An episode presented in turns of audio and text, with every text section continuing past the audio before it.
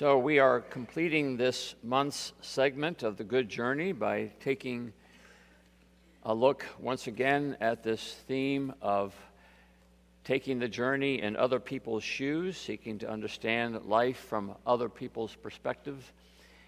And so, to that end, we have two texts today from the New Testament. The first from perhaps an unfamiliar part of the New Testament for many of us, the letter of Paul to Philemon, which is one chapter long and is a letter to a man named Philemon on behalf of a runaway slave named Onesimus.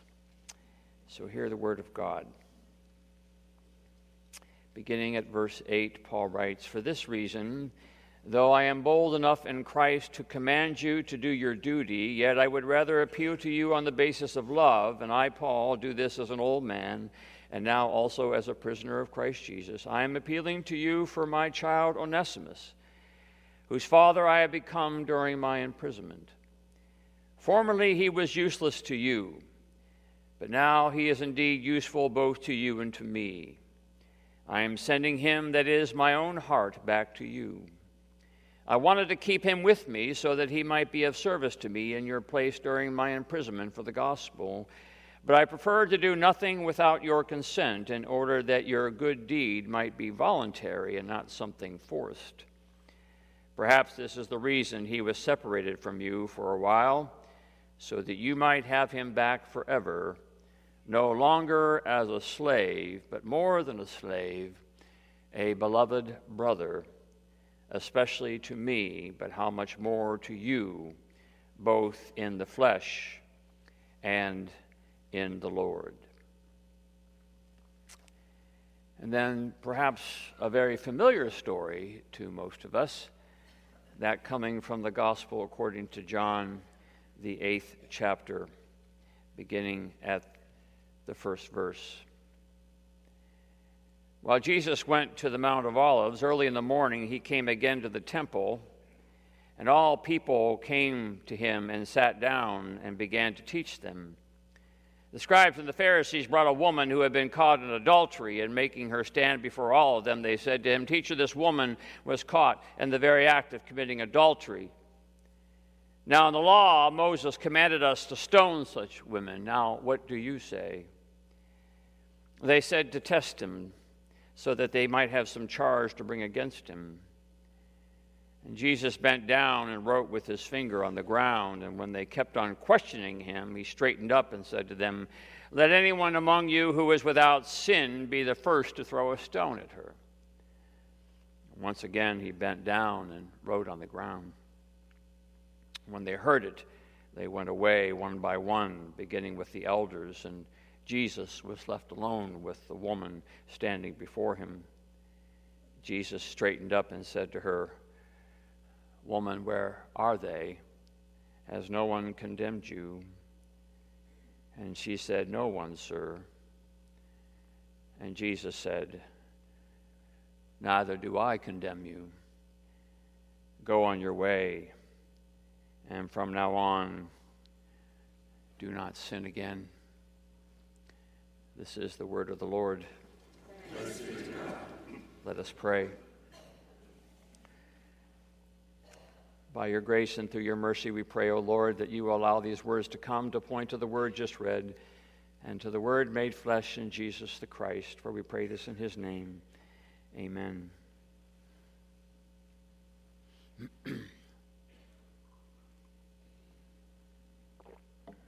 when I was 14, my parents took our family on a trip to Europe, primarily to visit where my father had been stationed in Germany while he was in the Army years before, but also to see other parts of the continent, including the beautiful city of London. And while we were in London, we were able to get tickets for Agatha Christie's The Mousetrap.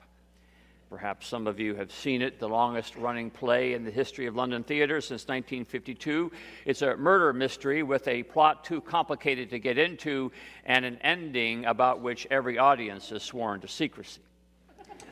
Suffice it to say that it's a classic whodunit with a handful of characters stranded inside an inn during a snowstorm, each of them carrying enough suspicion in their character and story to be a prime suspect in an earlier murder.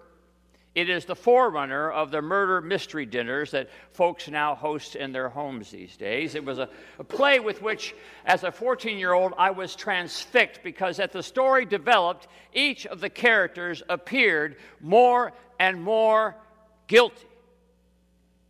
You really were not sure who had done it which of course was Agatha Christie's gift, leaving a suspicion lingering over each person in the story so as to make it a page turner and nail biter. There's nothing like reading or watching a good mystery. I know some of you are mystery readers. I've enjoyed some P.D. James and Dorothy Sayers and Dennis Lehane, and especially our local and most famous mystery writer, the late John D. MacDonald throw in a little Carl Hiaasen, and what you get are stories that employ our faculties to search for the dark and hidden side of each story's characters. Who could possibly have the motive, the ambition, the secret to hide, the questionable character, the chink in the armor, to have possibly done the heinous deed? And the longer the story goes, the more guilty everybody seems to be.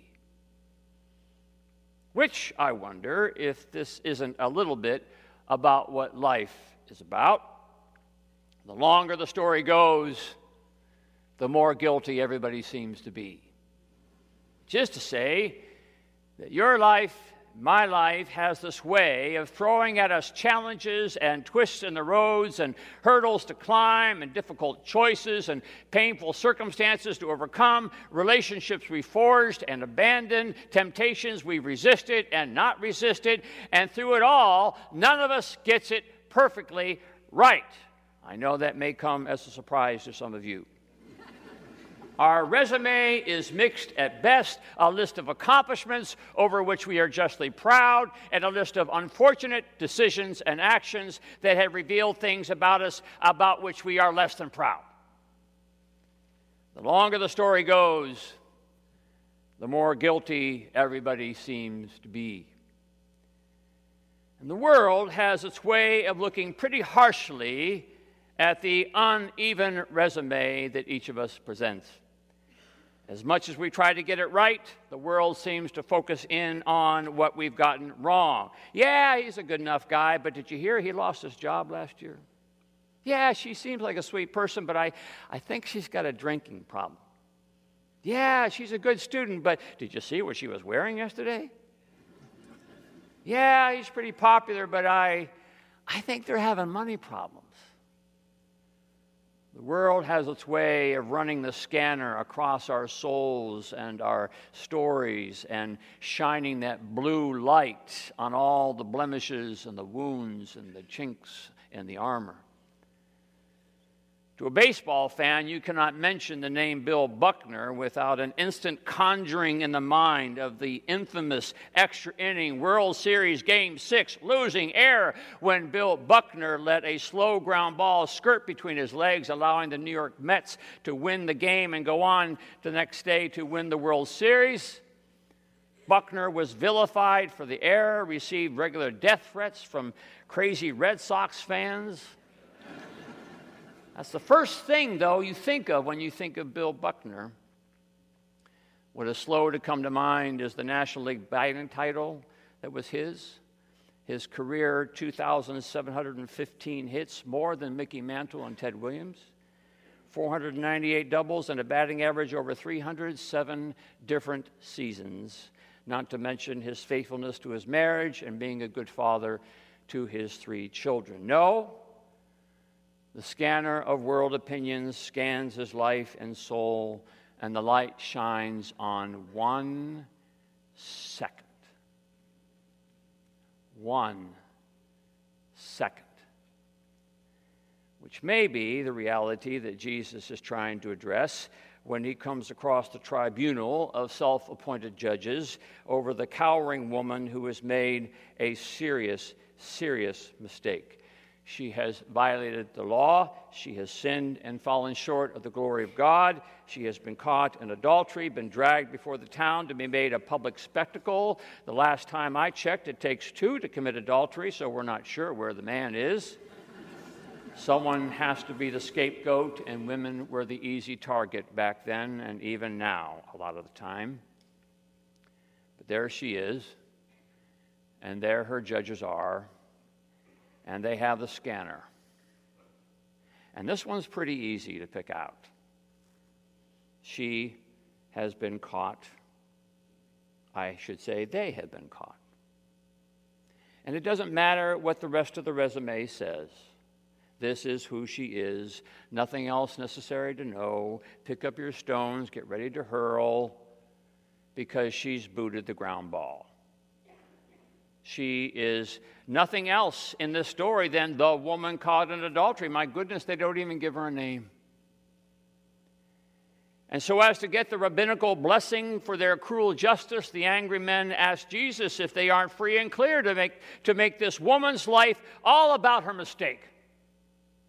Law says this is what we get to do. And Jesus says to them one of his most memorable lines Let anyone among you who is without sin be the first to throw a stone at her, which I guess is another way of saying, Any of you who wishes to have your life defined and your death defined by any one mess you've made, go right ahead, have at it. Which I guess is another way of saying, that the new teaching by the new rabbi is to get into somebody else's shoes enough to see how badly we need mercy. That Jesus, the judge of all creation, the one who is the only right to pass sentence, Jesus is somehow able to look at this woman and see something that the scanner can't pick up.